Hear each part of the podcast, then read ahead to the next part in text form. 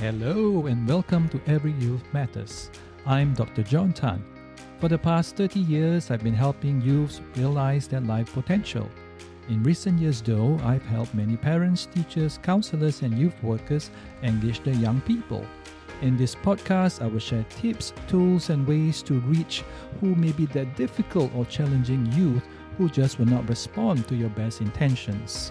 What can we do to reach and win their hearts? I believe that the youth's potential is too precious a gift to waste. So come, join me in this journey for every youth matters.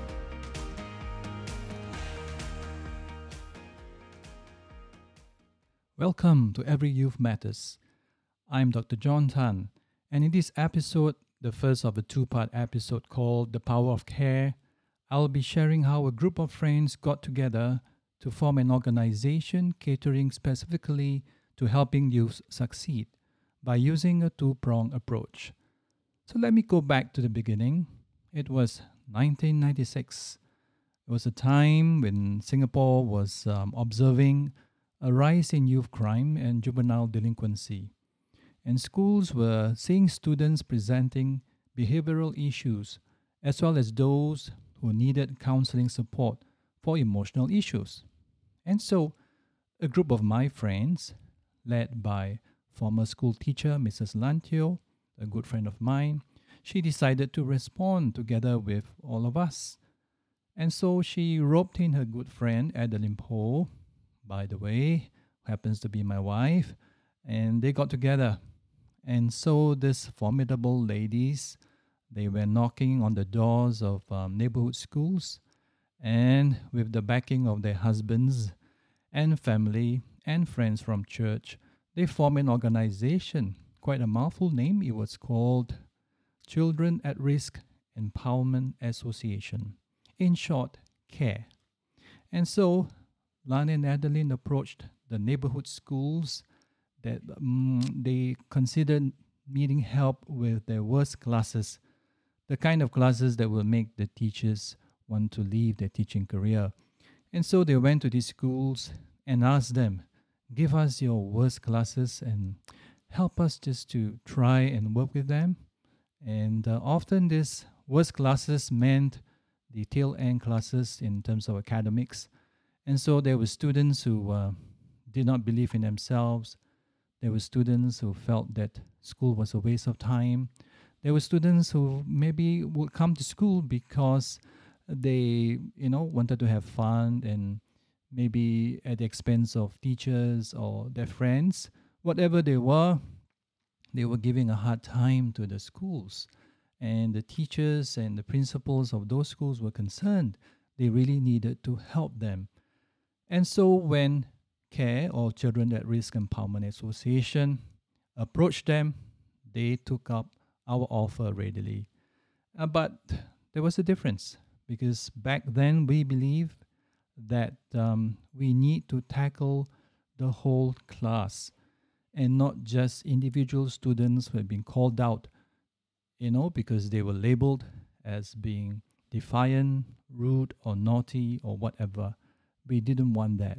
We wanted to work with the whole class. And in fact, some people say that, you know, this is a revolutionary approach back then because um, people were called out more.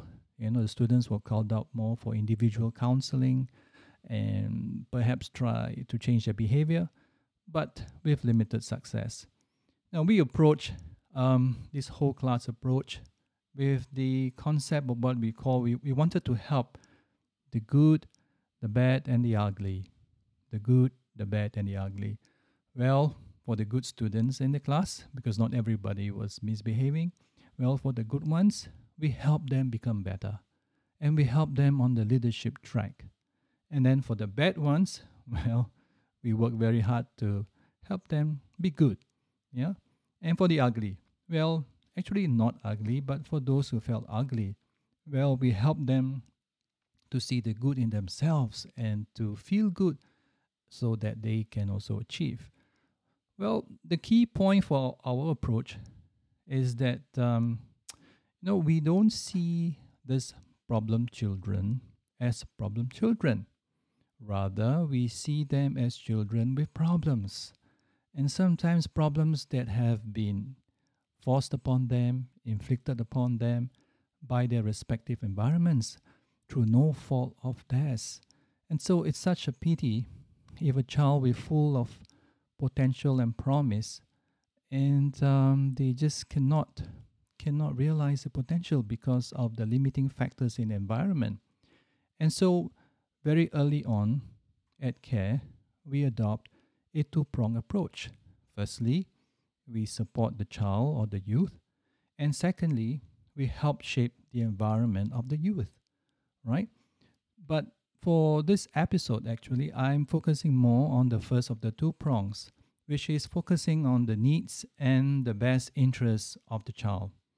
Now, this is not something new because the United Nations Convention on the Rights of the Child states that its basic principle that we, as in countries and adults, must act in the best interests of the child.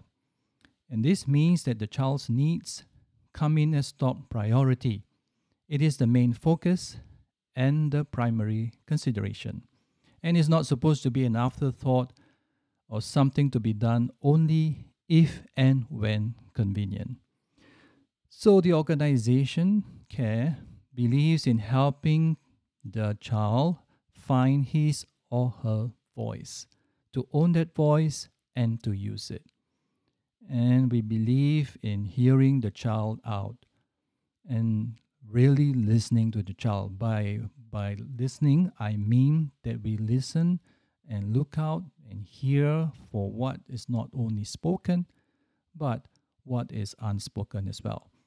And so 23 years have passed since the formation of this little group of people called Children at Risk Empowerment Association or CARE. 23 years have passed, and um, CARE has helped thousands and thousands of young people. And we have seen amazing stories of transformation. And I will be sharing quite a lot of this in my podcast here. And um, I believe the successes that CARE has managed to achieve is because we put the child's best interest first and foremost. So, I have a challenge for you, listeners. What are you personally doing in and for the best interests of the child or youth you have responsibility for or trying to reach? What are you doing for their best interests? But a clarification here. Do not get me wrong. When I say best interests of the child, I do not mean that we pander to every whim or fancy of the child or giving in to their demands or wants. It's not. Best interest means, to me, best interest means we extract or develop the child's potential as much as possible. And it, it means a measure of uh, discipline and even discipling. And you will notice the close connection of these two words discipline and discipling, meaning to shape them in the best way possible for their future. And the outcome that we are looking for is that the child may walk in the way that brings growth for the long term and mature into a happy, well adjusted adult. All right, so my challenge to you, once again, listener, will be this What decisions have you made that were truly focusing on your child or your youth's best interests? Not just yours or for the sake of convenience or expedience, but in the best interests of your child. Tough questions they may be, really, really tough, because deep down we have to answer them but when we say that every youth matters, then it really matters that the child's interests be put on center stage. Well, that's all I have for today, and I look forward to seeing you the next time, which is the conclusion of this two part episode, The Power of Care, where we'll be looking at the power of the village that really cares. Thank you so much for joining me today. It's been really great having you on board. And if you have not already done so, be sure to visit me at drjohntan.com. That is drjohntan.com. While there, do subscribe to every Youth Matters show. Also, if like me, you want your message to reach a wider audience online, do sign up at instantpodcastleader.com. That is I N S T A N T P O D C A S T L E A D E R.com. Instantpodcastleader.com. If you do just that, you'll get a free ebook called Inspire, Connect, and Elevate Your Online Reputation. So, till the next episode, remember, we're in it together for every you matters.